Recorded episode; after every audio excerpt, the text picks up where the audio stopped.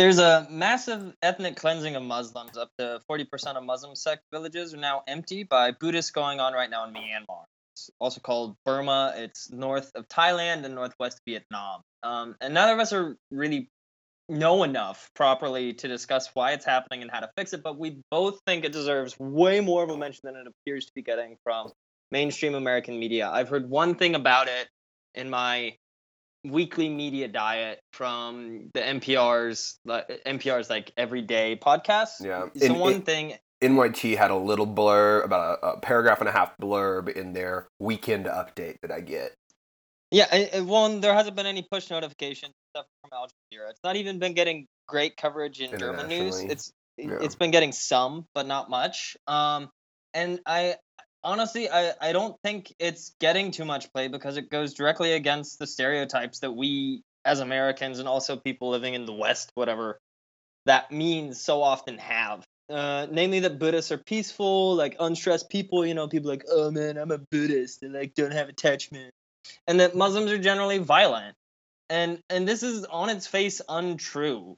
And the genocide or ethnic cleansing, if you ask the General Secretary of the UN, Mhm. that's being carried out by the government of Myanmar, is at once one of the saddest but also best proofs that religions don't determine how people behave. Um, and y- you know, you have Buddhists killing Muslims because of their ethnicity right now and, and this is like a, a fundamental evil of racism here and, and, and bigotry religious bigotry um, because it, it reduces people to cultural stereotypes and doesn't allow for complexity right because you you hear the word buddhist and you think of somebody like the dalai lama or something you hear muslim and uh, quite honestly i think a lot of americans jump to somebody like osama bin laden Mhm. and it's it's fucking bullshit, right? You have this ethnic mi- minority getting killed by governmental action because they're Muslim, and it's fucking Buddhists doing it. So like, whenever we say we're against racism and stuff, it's important to recognize that that's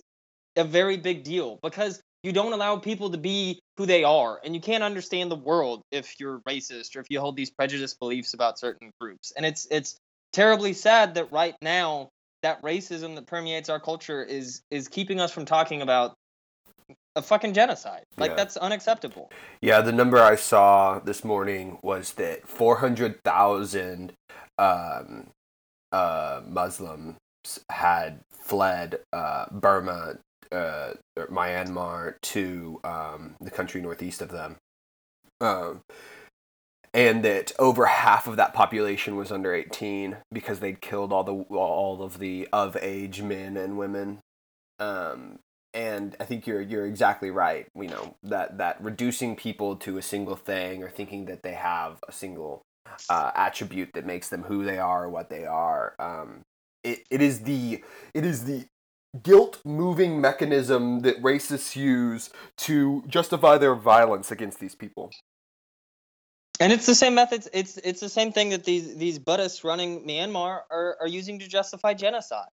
And and that step is always not that far away when you're being racist or when you're when, when you're culturally stereotyping people based on something like religion. And so it's important to recognize that, you know, you can be a Muslim and be very peaceful. You can be a Buddhist and and be genocidal. Like if, if if you use that to understand how people function, you're wrong. And that's could- that's the could- end of it. You can be a socialist and still be rational and care about other human beings. you can be a socialist and not want gulags. that, that- that- that- we're really just using, we're, we're politicizing this to, to make you also. Only partially a joke, but also really, guys, pay attention to this shit. Fucking talk about it. It's important. Yeah. Don't don't let the news keep this from being a thing that you know about. Yep. Yep. Good point. Many months has come and gone since I wandered from my home in those Oklahoma hills where I was born. Many a page of life has turned, many a lesson I have learned. Well, I feel like in those hills I still belong. Way down yonder in the Indian Nation, I ride my pony on the reservation in those Oklahoma hills where I was born. Now way down yonder in the Indian Nation, the cowboy's life is my occupation in those Oklahoma hills where I was born. I'm Adam Burnett. And I'm Carl Roberts. And this is Red Star over Oklahoma. We are a small political and news podcast broadcasting about left Oklahoma and left politics in Oklahoma. How you doing this week, Carl? Uh, doing good. Doing good. Um, getting some stuff done. Got a second job. Ooh. I now have two jobs. I'm an immigrant stealing jobs officially now, so watch out. Well, I'm proud of you.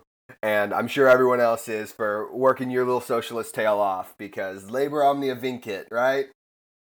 Indeed, I do believe our state motto. Oh, all right. Well, it's a it's been a pretty uh, big week in news. Um, uh, of course, we're going to devote our entire sixty minutes of this podcast to uh, a review of Hillary Clinton's new book, "How I Did It." Uh, me killing Seth Rich in a garage underneath a Washington D.C. Uh, uh, building, just like in House of Cards. Uh, oh, you forgot to mention that uh, the, because it's all about cheese pizza. Um, it's actually just about uh, it's a child sex ring that she also did. Very importantly, uh, Alex Jones was right, guys, the whole time. God, I just. I, if if I choose to believe that Alex Jones isn't right about all the things he's had to say about Hillary and cheese pizza and Seth Rich, then like I'm gonna have to discount some of the things he said about aliens, and I really need those things to be true for my worldview to hold up. a, I mean, it's a central part of any healthy belief system. I think that uh, alien lizard people run the government. I mean, why explain with rationality what you can explain with conspiracy? Okay, come on. It's definitely going to make it easier for me to sign on to whatever genocide Alex Jones is going to be propagating in the next 20 years when I'm just convinced that three quarters of our ruling class is actually lizards. But anyway, speaking of lizards, we're uh, our first story though is going to be about uh, an, uh, our favorite way of trying to take down the lizards, and that is by providing health care to everybody at once. all all the people all the time. Healthcare. It's amazing. Stunning concept it's a stunning concept that Bernie Sanders has put forward yeah. in the Senate. Yeah, and so Carl, I'll let you walk through some of the uh, specifics of the bill in a second, but um, so just in, in the news, so uh, both Sanders and the Republicans unveiled um, like vague tax plans this week. Uh, Sanders is actually a tax like a, a, health and tax plan that like you know makes sense and isn't just um, uh, lizards yelling at each other in the mirror. Uh, but um, the Republican plan is just kind of the same old, same old, you know, not Obamacare, Obamacare. But um, Sanders is doing exactly what Hillary critiqued him for in her book, which is trying to dismantle the great works of Obama in order to, uh, you know, institute a new and untested system, according as according to her, because all of Europe isn't a testing ground.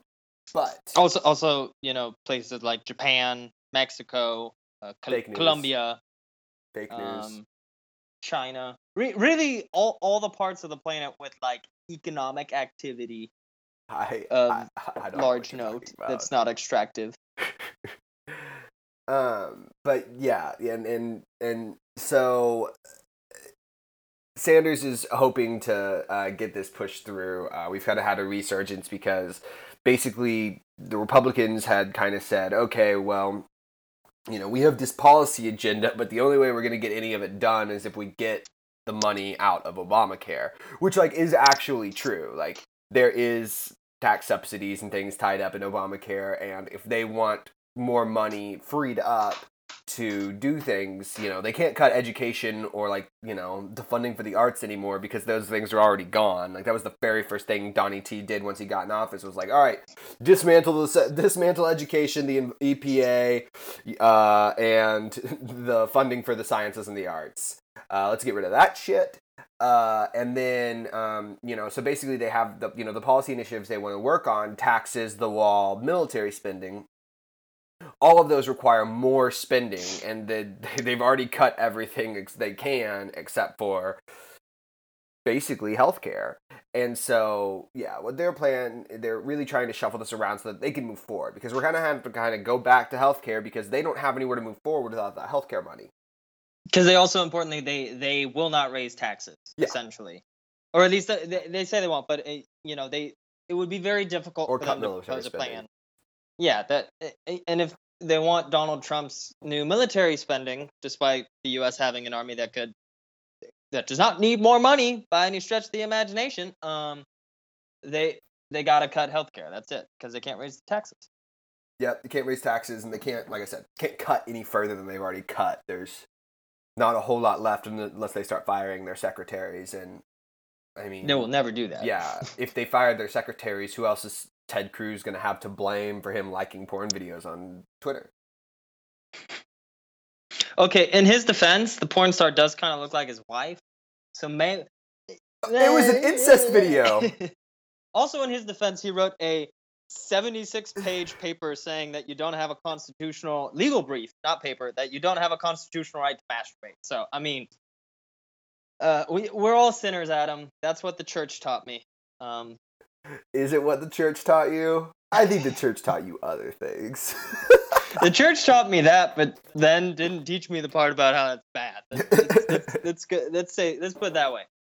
um, so let's um let's let's kind of walk through uh, some of the things that the the the healthcare bill is actually going to do, um, and what it is is as we've all heard, Medicare for all, Medicare for everyone, um, and so basically how that works. Um, can you explain a little bit how, how, how that how that exactly works with the Medicare for all? Yeah, so Medicare is an extremely popular program, right? You turn 65 and you're American, and then you get healthcare, right? and so the plan is to extend this to everybody within like four years of passing the bill. And it works uh, by, in the first year, lowering the age for Medicare applicability, so being able to get Medicare. It lowers the age to 55, and everybody from, you know, newborns to 18 year olds get enrolled in Medicare, right? And then it opens up a like poli- an option where you can opt into that instead of having your employer uh, employer offered health. And then in the next year, the age lowers down to 45. The next year after that, it's 35, and by the fourth year, everybody's in Medicare at this point, right? Yeah. And it's also for all residents of the U.S. So if you're a resident in the United States, you'll get a little health card that says, "Look, I'm a resident of the United States. I'm entitled to health care." And then you will go to the doctor, and just like it works with Medicare, you'll say, "Hey, doctor, healthcare me, please," and then they will do healthcare things to you, right? Yeah. Um, which is, you know, this is a functioning thing for everybody over 65 already. It already exists. We know about it. Everyone, if you know someone over 65, you know someone that's on Medicare. So that's the idea of calling it Medicare for all. And then on top of that, um, it also is like very expansive. Uh, so it repeals the Hyde Amendment, so federal money can go to abortions now, which it currently can't. Very the bill important. were to be that passed. was Yeah, that was essentially the thing that a lot of even like the, one of the things that a lot of Democrats basically say you can't have Medicare for all unless you repeal the Hyde Amendment. But anyway, continue. And yeah, and, and that was important because you know Bernie Bernie Sanders and Bernie Sanders voters are oftentimes women. Surprise, surprise. Um, and also all of us support you know the full uh gamut of reproductive rights stuff. Mhm. That's very important, I think, to all of us. Yep. And um, the the bill works by saying the only thing you'll pay for once you've been enrolled in this system. So if you opt in or you wait the four years and then eventually get brought into the system, is prescription drugs that are brand name. Yeah. When there's an off-brand alternative, so you can choose to pay for that if you want. If you say want instead of, uh, I don't know, like Viagra, you will, are okay with off-brand Viagra, you get that, right? Yeah. I, I couldn't think of a good pill. I'm sorry, everybody, but that's how it works. And Well, I think I Uh, think I think um, the one the one I think of with that instance is that I know that there are some pain meds um, and some anti nausea meds that um, work hand in hand um, in the way that like you have to have the name brand, uh, and I, and I just know this because of some stuff with cancer, but like I know that you have certain name brands of pain reducers that have like essentially paired name brands of anti of anti nausea medicines that go with them. Um, and I think that's probably a bit of a marketing ploy. I mean, you know, that's the pharmaceutical, Pharmaceutical industry is for profit. Uh, but that being said, like I'm sure that like there's a doctor out there somewhere who would go like, oh no, there's certain medicines that you do actually need to have like exactly what it is, and you may need to do that.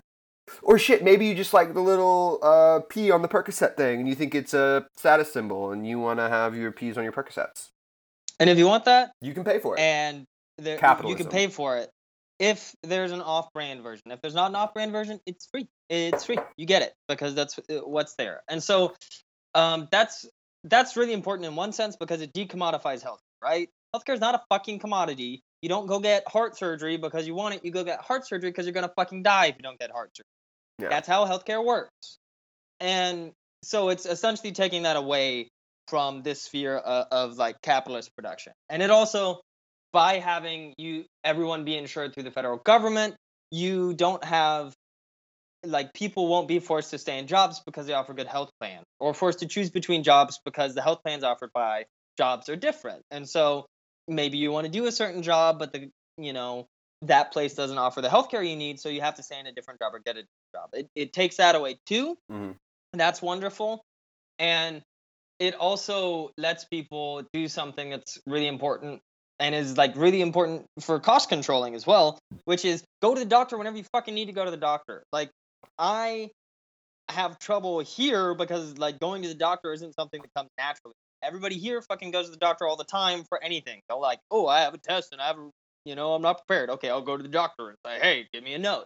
And they go, and then it's fine because you already paid for it. You don't have to pay for that. And every time I was sick back home, I'd down aspirin and buy a fucking Gatorade, right? Yo, and and and this is like a very normal thing and especially the poorer you get the more likely this is how you deal with stuff until you have to go to an emergency room and that's the most expensive way to get access to healthcare and that And also the promotes most- people not dealing it's the most burdensome burdensome on the healthcare system too. It's it's uh, like it's a lot easier to prevent illness than it is to deal with illness once it has already gone full bore to the point that you're at the uh, emergency room.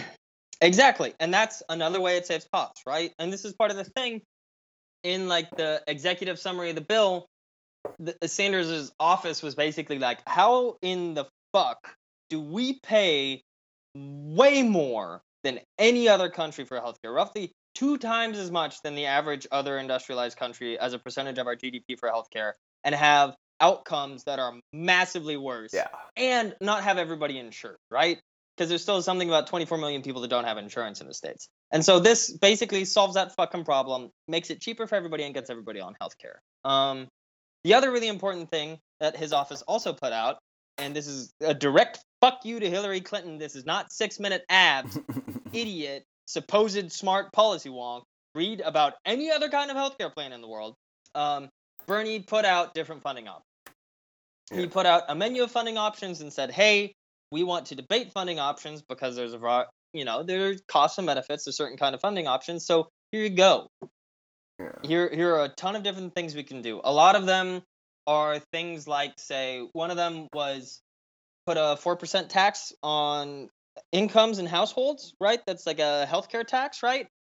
And for the median household, that'd be a savings of about like they'd be paying about four hundred dollars a month versus the four thousand a month they pay right now for health healthcare, right? Yeah. So that's a that's a big reduction in costs for better health outcomes, Yeah. better access to healthcare, and, and other things are are like a, uh making the income tax more progressive. Um, I think one of the coolest things is saying that there's no distinction in income. Doesn't matter how you made the money. If you make money, that counts as income, right? yeah. so that rich people can't say, "Oh, it's all capital gains," and then get out of paying actual taxes because they're scumbags. Mhm. Instead, they have to pay taxes like normal people, which is another way to raise funding. And there's a bunch of stuff like that. Also, raising taxes on on estates, which is also wonderful. Mm-hmm. And so, if anybody you're talking to says, "Oh, single payer healthcare can't work. Medicare for all is impossible," tell them, "You fucking idiot! Google that shit. Yeah. Just go on his page and look at these taxes. Do you like paying way more for worse healthcare? This is a question you should ask anyone that says, "Oh, it's not possible." Do you want to pay more for worse healthcare and still have uninsured people, or do you want all your shit to be free and have no one be uninsured? Yeah, Yeah, you're exactly right. And and you know, With with the multiple funding options, I think that it really speaks to the way our tax plan has been so uh, exploited by the rich. Um, it's one of the things that always gets my kind of uh, druthers up, if you will, um, whenever people tell me about how socialists just want to, you know, steal from people or whatever, and you know, blah blah blah. I'm like, bro, like I just wish we could have access to all the like the capital that like is supposed to like move the system instead of it being bound to like one percent of the population that has like not just refused to pay taxes on it and just won't contribute to the economy because they want to have their Skrilla in a pile. It's just like we've already gotten to that point. Like, I don't know why you're telling me that I'm gonna be the one to do it when the people you support are already the ones who do it. But like that, what I'm what I'm trying to say is that like having so many different ways, it's like, dude, we can. There's so many options to fix this. It is obviously broken. It is quite obviously a broken system, and we need to do something to fix it. Yeah, uh, like like there's no option that we have to do something to fix it, especially when it's a policy problem that is on the whole solved Well, in other countries. and yeah, it's a policy problem that's on the whole solved, and it's an efficiency thing. Like capitalism and healthcare are not efficient. Like profit seeking and healthcare are not efficient with each other. Like it just does not work. And I think an important thing about the Medicare for all um, as well is that what that does is it removes a lot of the private industry for um, uh, for doctors and like This is something that like I get that like this is something that like capitalists and like free market people when they hear me say shit like this like like oh my god like this is exactly what we're talking about. But like you cannot actually under like with the Medicare for all it's a really great system because it forbids a private industry of doctors for the rich. Because if the rich have access to any legal way to go and get a private doctor that they can pay more money for to get access to the things that they want, they will. And they'll subvert the larger system that has everyone in it so that they can have a separate system for just them. I mean, it's it's And- it's the entire and- whole of history that backs up that statement. And like this is important because Medicare for all wraps those rich people and makes them give a shit about the system that everyone gives a shit about because they are part of this country. They are not ex parte to this country because they're fucking rich. And this is so important because if you say you you're paying for this shit, you have to be in this system, then they're gonna defend it and try to make it better. Yep. Because they have to live with it too.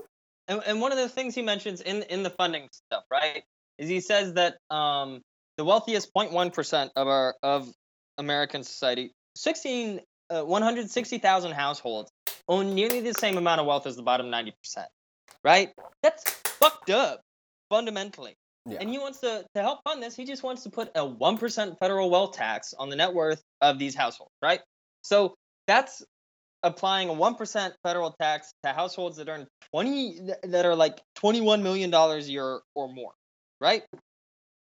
Those fucking people don't need that goddamn money. You take 1% of that money from them, do you know what that means they don't have access to anymore? Like another fucking house in the Hamptons or some shit. Yeah.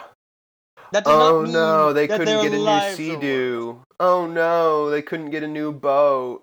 Oh no, it's so It's not even- hard. It's not even they couldn't get a new boat. It's that their boat had to be gold plated instead of just fucking gold. Like fuck you. You don't need that shit. I'm sorry. Your quality of life is not changing. At I- all. I mean, as especially as compared to people who are dying without access to healthcare. Yeah, because they don't have access to healthcare. And and in the same blurb, he also says the richest 20 Americans, um, and he's basing this on a policy report, own more wealth than the entire bottom half of the American population. Like than the entire American population. We could move that around a bit. So scary to say, redistribute that and have better outcomes for everybody. Because it's not meaningfully affecting those 20 rich people. Okay? Bill Gates is still going to be able to do whatever the fuck he wants hmm put a 1% tax on him, he doesn't care. He literally pees money. He's fine. Yeah. And that and, the rest of us, yeah, suddenly, you know, we don't have to worry about the health of our family. We don't have to worry about our health. Yeah, and, and it, I, I, I am so impressed sometimes with the uh, desperate straits that people can get into with healthcare, um, and without access to Medicare for all, it just it the when you think of the incentives versus the current incentives, it's just ridiculous. I mean, it, it, it, it speaks to honesty with your physicians. It speaks to living a lifestyle that um, is healthy in and of itself. Um, it speaks to, you know, I mean, I mean, and I don't, I don't think we have to, you know, get off on some great tangent, but I mean, you know, there is a lot that has happened in the U.S. that is, you know, kind of targeted towards the poor, where, you know, the massive amount of processed food that people are being shoved into themselves. I mean, like it's causing not just obesity and not just heart disease, but fucking cancer. I mean, you know, the the the quality of water, the quality of food, the quality of, you know, shit housing that, housing that people get and then when they can't trust their doctors to you know when they when they have to work and they can't risk losing their job or losing their health care uh, you know they can't be honest with their doctors and say i'm having an issue. Because if they they accept and ha- start to deal with that issue which may be difficult they they're liable to lose their health care or their job trying to deal with it. And that well, just it it, it, it defeats the purpose of economy. It, it, when you when you talk about when capitalists say, "Oh, well, everything has to be most efficient, and everything's about the free market system, and everything's about the worker having their own ability to make their own intrinsic value," it's like, okay, well, they don't have any intrinsic value when they have to beg for health care, and if they ever, if you ever fuck up, if you ever slip, if you ever aren't hundred percent perfect, you lose everything. Well, and it's also it's so fucking it's not a fucking market. So just, like people are not like, oh, you know what I need? I need chemo. This cancer hmm. removed. Yeah. I would enjoy to buy chemo. It sounds like a fun game to play. I'll go buy some chemo. Let's shop around. No, they're like, I'm gonna fucking die if we don't poison this cancer out of me. Yeah. It's not a market relationship. Yeah. This isn't like, oh, do I want to go to, do I want to order something from Jimmy John's or do I want to get it from the Chinese restaurant? This is not oh, what phone should I buy? This has literally nothing to do with that shit. You can't talk about markets here because it's always going to be in a state of market failure because your health is not a fucking commodity. Okay? Healthcare services aren't fucking commodity. And if anybody tries to pull that shit, just be like, oh yeah, so did you choose to get cancer? You know, did you choose to to only have access to crappy. It's just it's one of the most frustrating things, and Bernie is fighting the good fight, and a lot of Democrats are signing up for mm-hmm. it, and that's a good thing. It's a good move. Very good, very good. All right, well, I think you have a special surprise for us this week. That I do. So uh, right now, as we're recording, we're a week out from elections here in Germany, uh, and I've written a little election guide because this is like a big deal, right? This is Germany is one of the most important countries in the world. Um, and this is going to have important effects on Europe and on the globe, and then German-U.S. relationships, which are really important. So, uh, but, Adam, I'm just gonna. Yeah, yeah. Before mm-hmm. you get started, I wanted to uh, I wanted to say, um, if you guys haven't, I, I sent this uh, article to Carl, and I'll I'll actually post it um, on um, our our uh, Facebook or uh, not our Facebook, our um, subreddit subreddit uh, this this morning, but um, um, there was a really cool article this week about Angela Merkel and her role with um, uh, Angela Merkel and the like role of women um, in Germany right now that I thought was super interesting. And just so that you know, we never get accused of being Bernie Bros. Um, I just wanted to make sure we touch on that because it was a it was a really cool article about um, basically the fact that even with a female prime minister, uh, women in Germany are still struggling to find their place politically. And I thought it was really interesting. But anyway, I just wanted to make that quick note, and it's off off to the races for you. Yeah, so just uh, jump in if anything's not clear, Adam. Yeah, and, for sure. Uh, I'll clear it up. So I'm going to start with the basics. Germany is going to have federal elections on Sunday, September 24th. That's a week from today when we're recording. And this elects members to the Bundestag or federal parliament.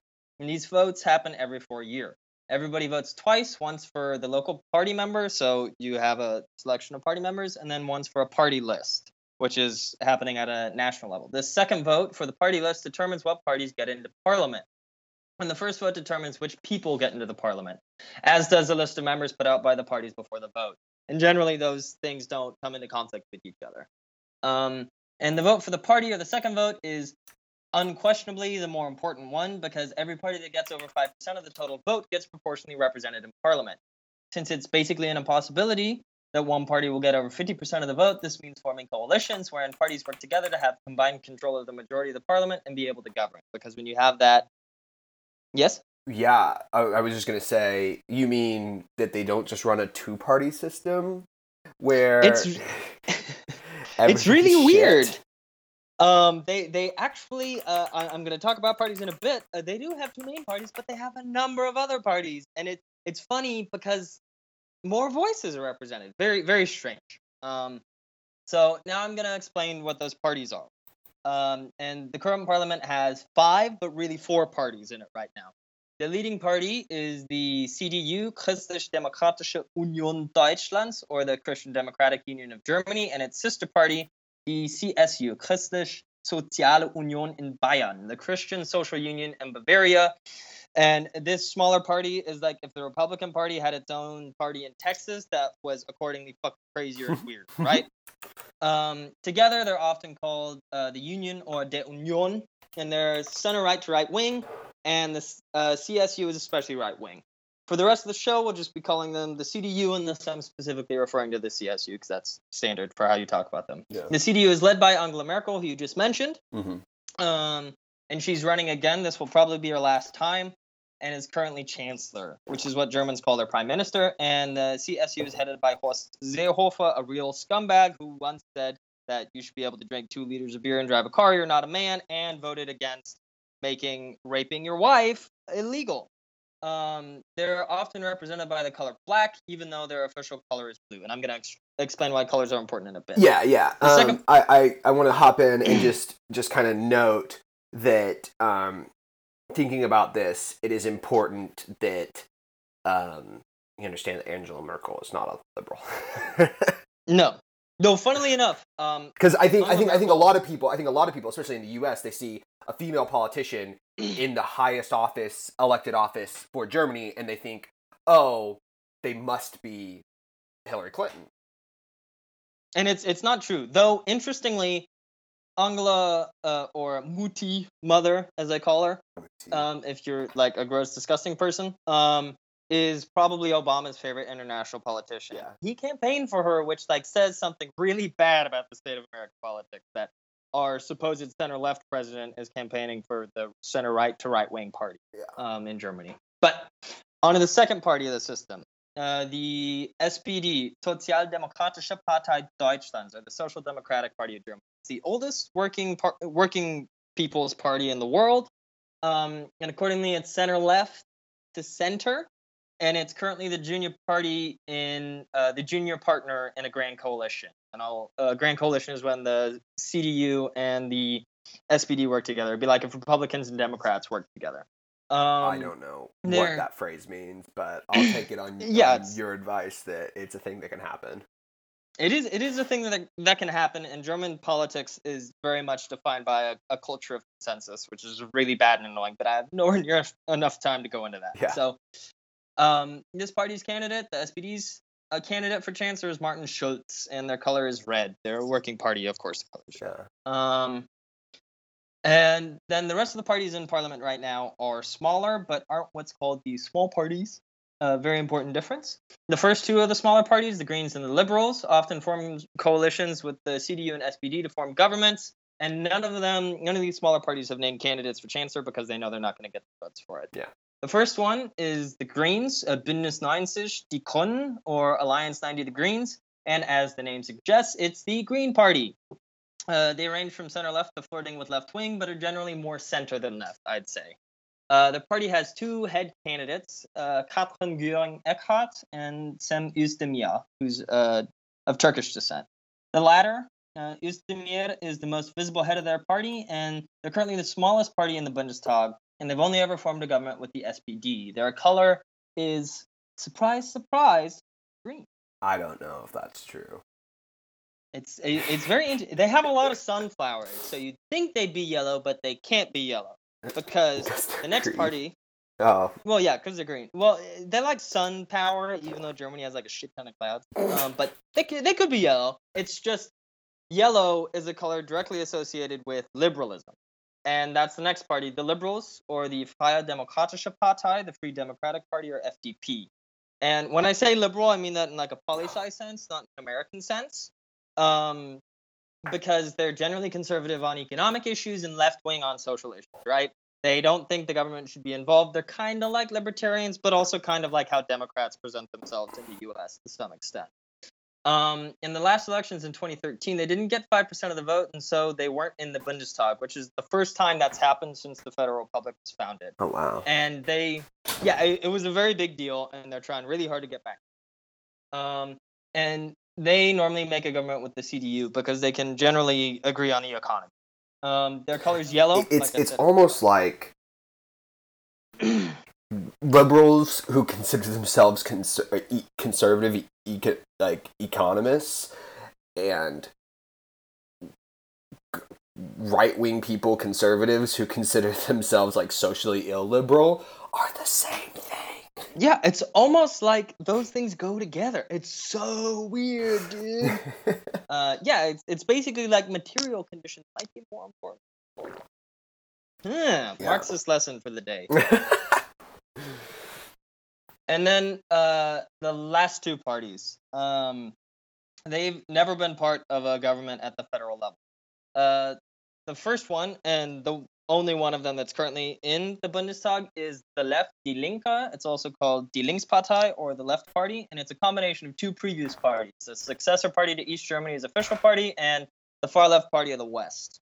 It does starkly better in the former East than it does in the West, normally about twice uh, as good and it ranges from like left wing social democrats to like straight up like fucking hardcore communists. um, and it's the third biggest party in the current Bundestag. Uh, Bundestag. Its head candidates are Sahra Wagenknecht and Dietmar Bartsch. And it's generally represented by the color purple, but its official color is red. Um, this is our party. The show likes this party. Uh, they're awesome, really dope, good stuff, guys yeah. check them out. Um, and then the final main party is the AfD Alternative für Deutschland, uh, the alternative for Germany. This innocuous name hides the fact that it's extremely right wing. Um, they're heavily opposed to the EU and migration and have broken a lot of very se- serious political norms in Germany, like claiming that Germans should be able to be proud of their military in World War II. Um, that's a thing they said this week. That's fucking crazy. Their military did the Holocaust in World War II and that is breaking so many rules. They have a bunch of insane posters. Uh, I saw there's one here in town actually. It's very funny. It says Islam doesn't belong in our kitchen, and it's a photo of a pig. Um, and it's directly above a sign for the vegan party, which is really hilarious. Uh, they they had some other signs like. Uh, oh my god! So wait, wait, wait. So you're t- so you're telling me the sign that they would put up in Britain would be Islam, Islam doesn't belong in our bedrooms? With a picture of Tony Blair and a pig?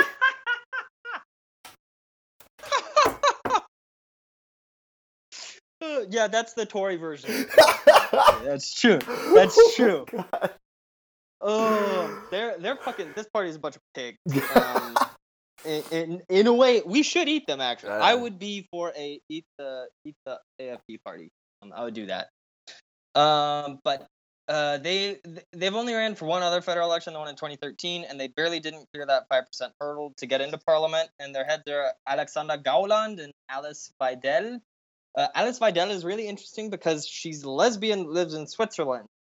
Um, and the party is pretty fucking homophobic. Very, very confused by that. Uh, but turns is- out is- are- she's an investment banker. Okay, there it is. I was Yeah. wondering where it was. Yeah, no, I was about to Um, say, aren't these people like hyper nationalists? I mean, doesn't that go hand in Yeah. hand with being like against immigration in the EU and yet they're allying themselves with a non national? Well, so her her lesbian partner is Swiss. Um, Ah, and then- okay. They they had another guy too who was like, we need to stop remembering the Holocaust so much. We shame ourselves about it. Like they're fucking crazy. Wow. These people are bad. Yeah, that's not Um, that's not good.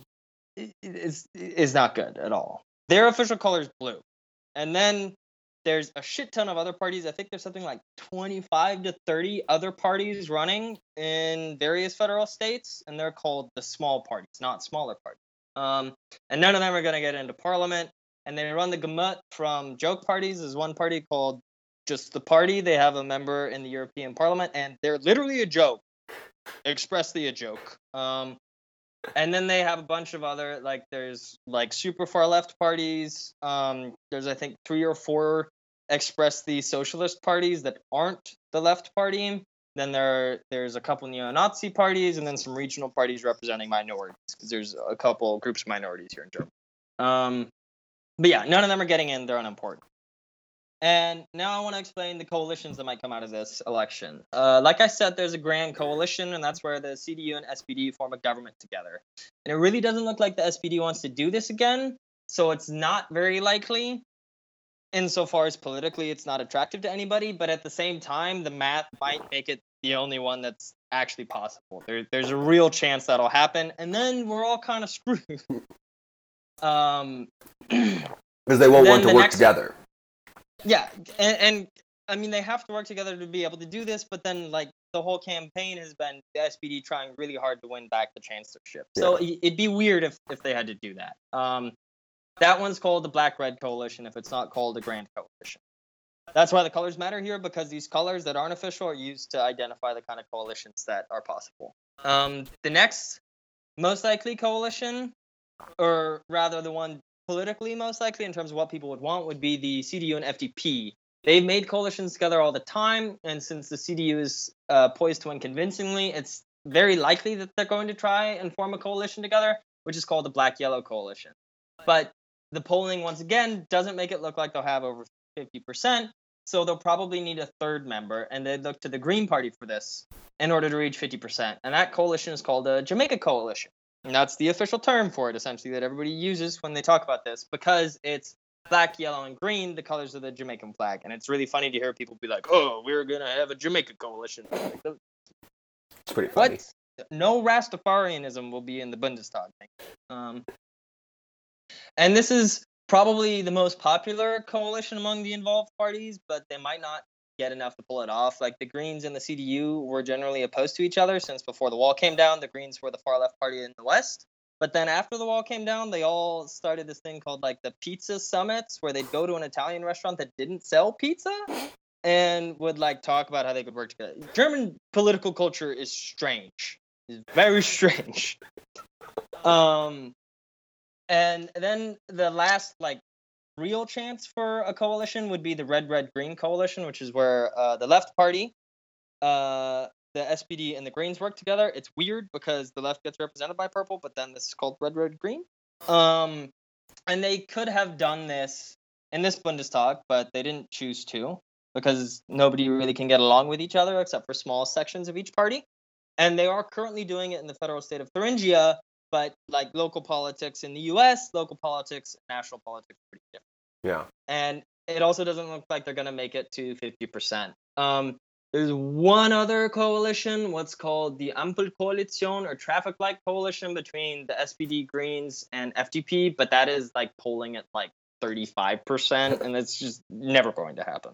Um, uh, what you might have noticed by now is that I haven't mes- mentioned the AFD ones because no one will join, no one wants to work with them at all. Oh, Um, the good. CS, yeah, it's very good. The CSU has been trying to like keep voters from going to the AFD, but because they're the closest, but even they like fucking hate the AFD. Yeah. So like they're not going to be in a coalition for sure. Um, and now the numbers. Right now, the CDU is polling at 36%, which is about 5% lower than what they got in the last election, which is still very far ahead of the SPD, which is polling at 22% of. Once that again, 4%. looks pretty Yeah, this is like- because there's two moving there's two parties here that have to come to an agreement whereas the jamaica coalition requires three Three. parties and and those three parties don't agree on enough stuff because where there's agreement between two of them the third one isn't there. Um and then the afd right now depending on the poll you look at is in third place with 11% which is a seven point increase from the last election and is like really surprising. Um but the left, if you look at different polls, is ahead, and the number I pulled for them is 10%. But you can trade those two for how much they have. Um, the FDP is at nine, and the Greens are at eight. But what's very impressive for this election is that about you know, and we're a week out from the election, 40% of voters haven't decided who they're going to vote for. Um, and I mean, you can generally put voters in certain camps. You have center people that might vote for the CDU or the SPD. You might have left wing people that might vote for the SPD or the left, and, and so on. You know, we can make a bunch of different things like this. Um, but you know that no one really has decided that intensely, and so I, I don't think we're gonna have any big surprises. But we could have something a bit surprising, and maybe the AFD gets more than we think, and maybe the left gets more. That's Okay. that would be my prognosis. Um, and really sadly though for this election, there's been like no meat. Yeah. Um, there's no there's no defining issue. Gay marriage could have been that issue, but it was legalized by the current Bundestag after Merkel allowed it to be voted on, despite voting against it. I mentioned this earlier uh, in the podcast uh, a, a long time ago, actually. Yeah. Um, and then the refugee crisis also could have been the main issue, but it's really it's died down. It's a lot less intense than it was. Like we're at a point in Germany where they don't need to build new housing for asylum seekers. Um, that had been going on for about three years since 2014, and they finally are like, now we have enough asylum housing. So died down, and she and Merkel's government has handled it well enough to assuage the normal voters' fears and keep the left happy. So it really seems like Germans are determined to not have their own Brexit or Trump moment, even if there's a bunch of concern about the AFD actually getting into the parliament for the first time. But expect it to be not terribly surprising and just kind of politics as usual. Well, man, that was really enlightening. I, um, you know, th- this is very important, especially because Germany right now. I mean, it has always been an, an incredibly por- important. I mean, you know, everything. You know, the world power that has been important, especially in the last two hundred years. And I, uh, very interesting to see how all that's going to turn out. And uh, let's go. Who we who are we rooting for? Jamaica Coalition or Red Red Green? I really want red, red, green, but they're polling at around 45%. So my dreams will be dashed. I think. Okay. Well, let's move on, and we're gonna move through the last bit of our uh, our uh, our our show for the week. Uh, going going straight into Oklahoma news. Um, I'm going to talk about there has been a bit of a spike in violence directed towards um, the homeless population in Tulsa. Um, there was a gentleman who ran over some homeless people with his car this summer. A Trump supporter, a, a very vocal Trump supporter, importantly. Hmm. Hmm. Wonder what that says. Ah, it's just a lot. I I actually like I don't know, especially living in Oklahoma. It, it always kind of makes my skin crawl when I see someone driving a truck with either like I you know you see so many great you know proud conservative Trump blah blah blah or the the come and take 'em Greek thing and it's just like always like I just want to fucking rear end them but at the same time it's just like dude it's kind of it's so threatening like even as a white man who like you know isn't really afraid of other people like that like he has no reason to be like he like like if they see me they're not just going to be viscerally angry like if i was a black person but that being said like i still it makes my skin crawl when i see those guys driving around because i'm just like dude these are guys who are like looking for the fight Yeah, well, and I think I think that's the thing because it's not just been this guy running people over. There's also been a spike in rapes of homeless women in Tulsa too. Um, and I mean, it's it's just this is like actual. This is what fascism is like. Yeah. Like fundamentally, it's like taking groups of people and saying you need to be outside of our society because you don't add to it, and it starts with somebody saying, "Oh, you know." Some of them are good, but in general they're bad or something. And then it turns into like actual murder yeah and violence. And it's it's this um it's this thing of being like you're a leech on society. What are you doing here, mama? Nah. Yeah. And I mean it's it's fascistic. Like I'm not necessarily saying all these people have like fascism in their head or something, but what they're doing is fascistic. Yeah. And combined with those like actual fascist posters that showed up around Cherry Street in Tulsa not too long ago, like Mhm. that's that's super fucking frightening.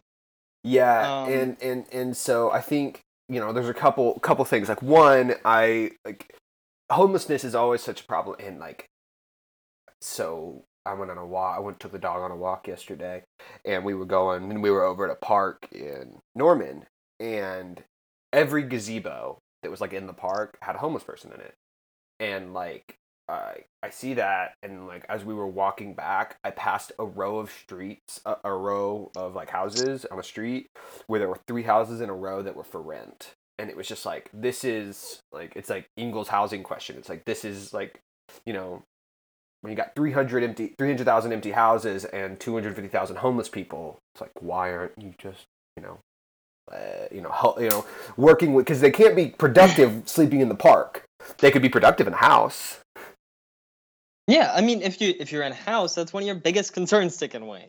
You know, yeah put them in a house, give them food, give them healthcare if they need it. You know, well and and, it's and better for and, and and- if you have houses that aren't getting fucking used, like I'm sorry, you have a fucking lake house on Grand Lake, and we built that house, and there's a homeless person. Like you have a lake house at Grand Lake, go to a fucking hotel. That's what hotels are for. You don't need that lake house. Yep. That person needs that house. yep And yeah we're rich enough for you to have a lake house, and also for that person to have a house. Yeah, and and, and I, I think there's another portion of that too that like not only is homelessness like not like like a lot of those people like I understand that like some of those people like aren't able to work, and like a portion of that is it's like okay well they don't have access to like healthcare and not just like health healthcare but like everything that goes with healthcare like access to good food, access to mental health treatment, access to like you know medicine and like you know stability.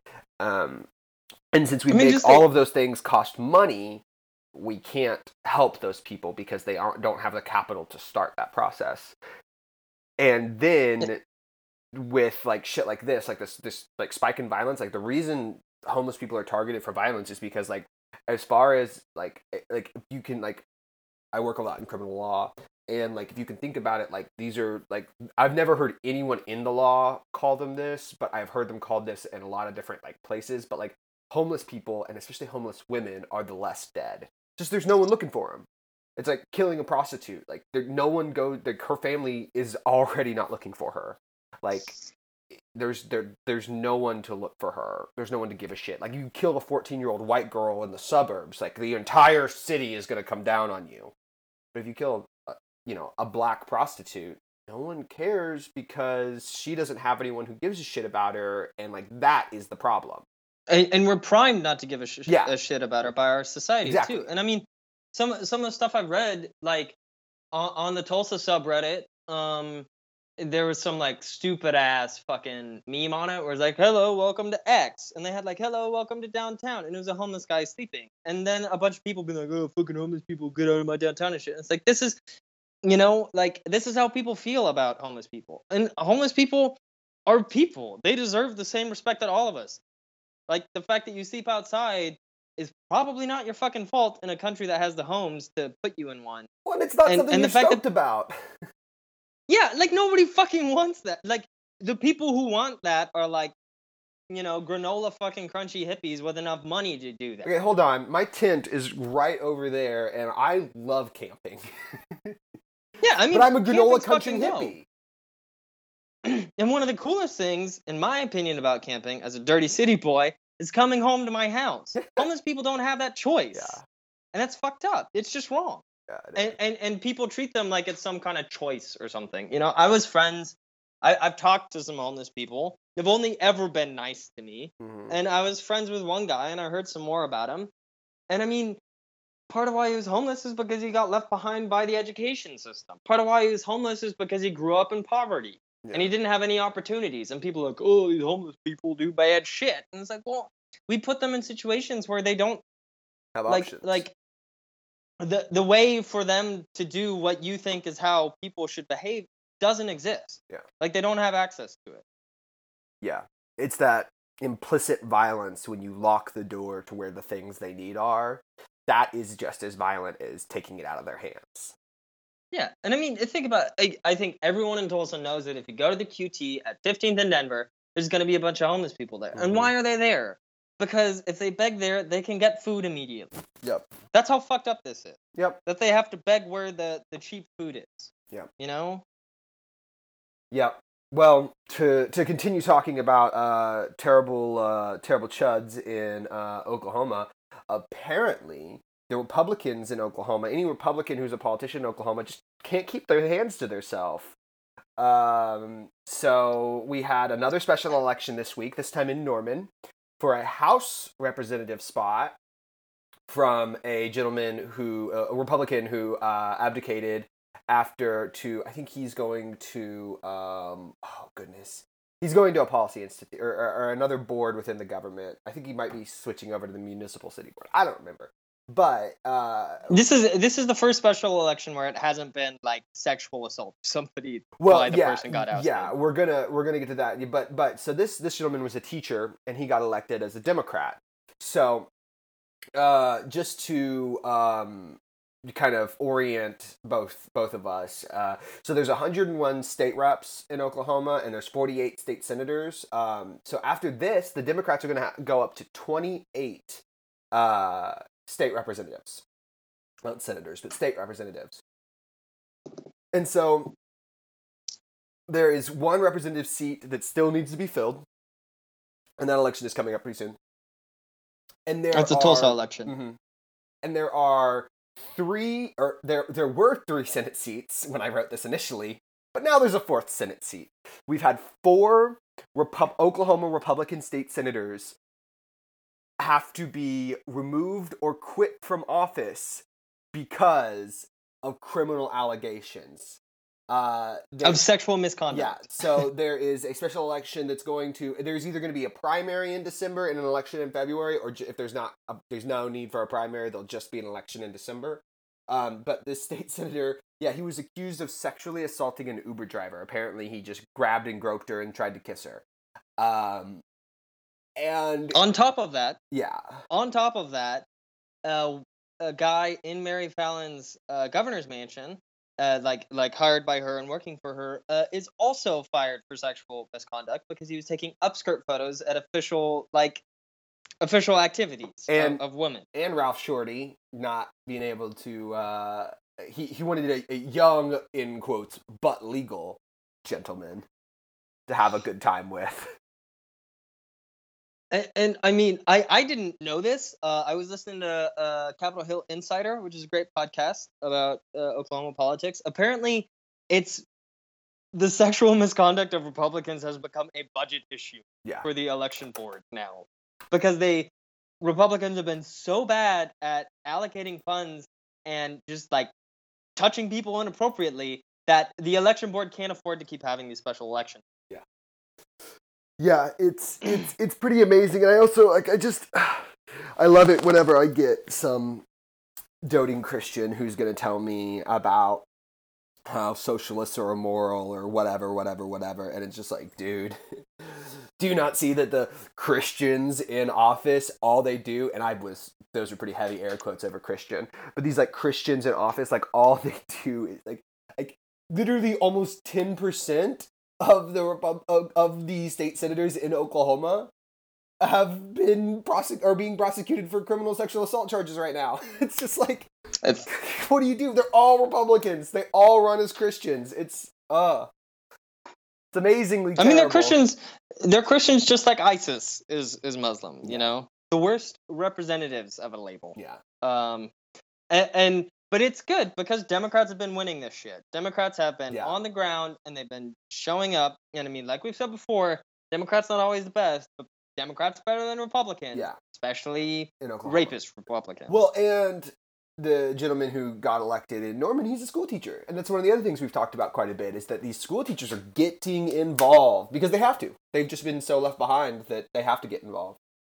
Yeah, they don't have a choice anymore. Yep. Um, and it's also I think it's important to mention too when we're talking about this. You know, we both grew up when a Democrat controlled the governor's mansion.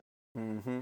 Um, Brad Henry was governor. I think it was only the uh, 2000s that Republicans got a majority in the House or the Senate. I don't remember which one. Uh, in the in the history of Oklahoma. Yeah. So like we can do this shit, guys. Yeah. Th- this can happen. Oh, we yeah. can we can make this political change happen. Yeah.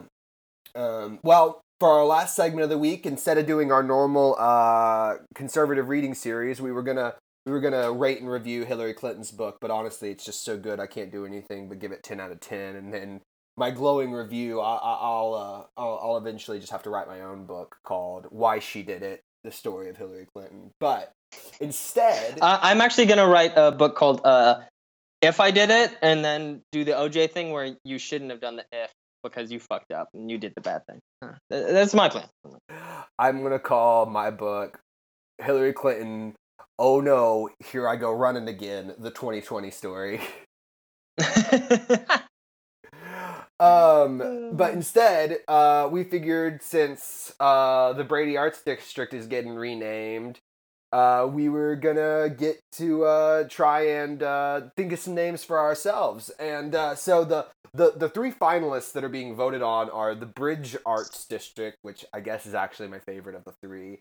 The No Do Arts District. Is that how you say N- it? Nodo. Nodo? I, it has to be No Do. It can't be No Do. That sounds like like they clean up after all the dogs immediately. It's the No Do district.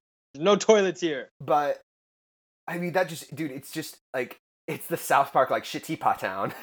Yeah, yeah. It's literally Soto Sopa. yeah, it's Soda Sopa. like it's so bad. And then Boomtown Arts District, which is like whatever. Like Boomtown is oh there was oil here once, and then the capitalists took it all, and now we can't get money out of it. But it's just like the I don't know all three of those things. I guess I hope it's the Bridge Arts District. If it's the New Do, which is what I'm calling it, the New Do, I'm just gonna call it the Brady because I hate New Do more than I hate Klansmen. Well, also, I mean, it's so stupid. They renamed, um, like the Brady Arts District is just like a thing made up by business people, right? yeah, Um, because it was called that, so because of Tate Brady, and, and then there's the street, and they named Brady Street after a different guy with the last name Brady that was a, a Civil War photographer on the Union side. So you could keep calling it Brady, but the history would be different. Why couldn't they fucking do that? Are you joking? Like, why do we need a name like Nupu? I don't want to call a cool part of town Nupu. This is why capitalism is terrible. We let these fucking business chuds decide the names for this shit, and they come up with fucking idiot bullshit. It, it's called the Bridge Arts District, supposedly, because you need to go Over over, or under a fucking bridge to get into it. so Relatively dumb. true, unless you're going in over a heavy traffic way on the southeast corner of the Brady, or you're coming in from Greenwood, which is just across the fucking street. It's just it's idiotic, and it's the best name. I'm 100% in agreement. It's just these business chuds are so dumb. Yeah. Yeah. They really, really, really are. So um I think we have we have a few of our suggestions. Um principally the I want to say I want to say some of the Crybaby Hill suggestions though too, because I think some of them are good. Like the parking ticket district, that's accurate. I have had my car towed one time in my life, and it was in the fucking Brady.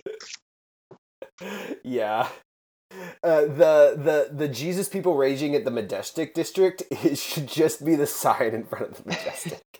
The Majestic should just really say, "Are you gay?" But it, uh, also hiding it from your wife. Uh, like that should be their sign. Like, that's the- or We- are you Adam and throwing up in the bathroom because uh, you ordered well shots again? Are you Carl and uh, getting uh, your friends to drink like five shots of tequila in a row? True story. Ugh, Not recommended. it was a bad night. Don't do that, guys. um, Um, but yeah, th- th- th- those are all really good. And then yeah, I think um, the ones uh, the ones you had typed up, I, I I like the not any of the suggested names arts district because just I just rather have nothing be just be named nothing. It just be Tulsa. Yeah, it's it's downtown. Downtown. I'm, I'm downtown. North of the tracks.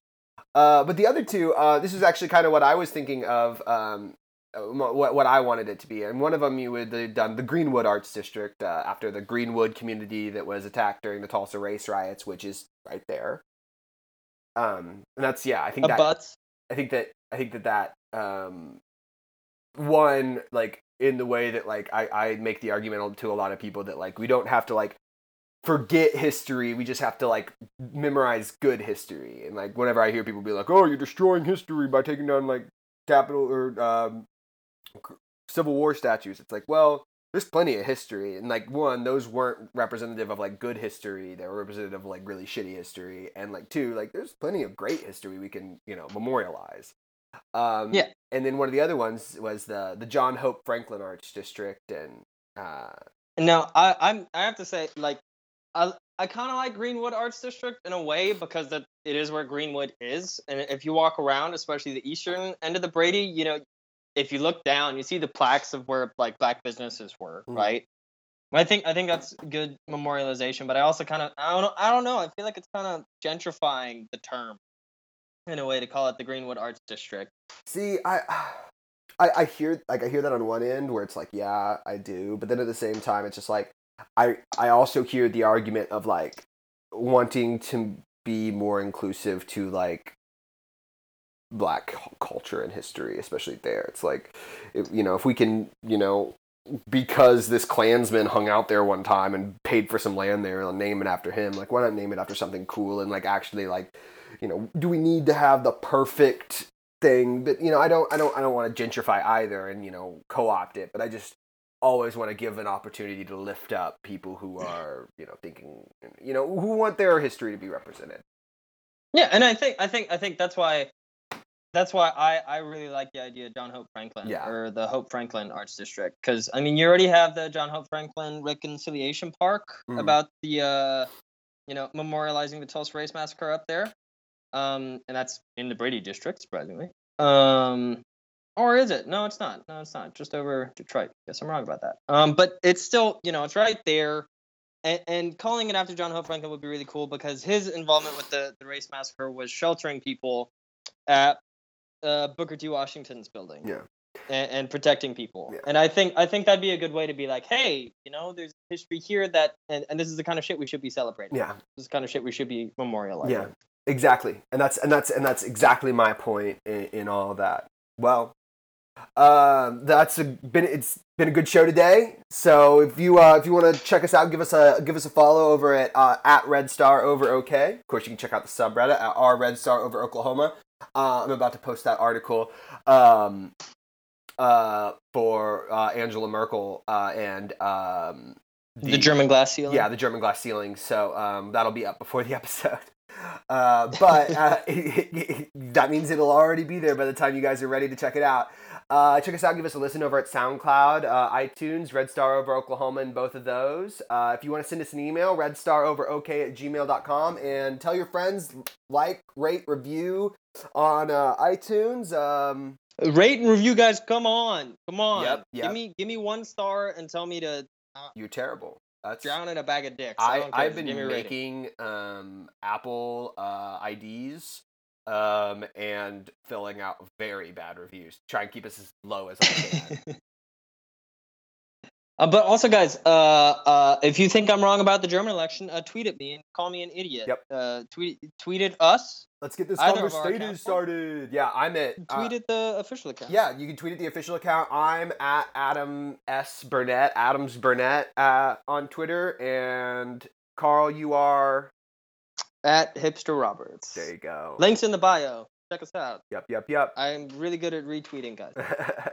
All right, you guys have a great week. We'll see you next time. Bye. Bye.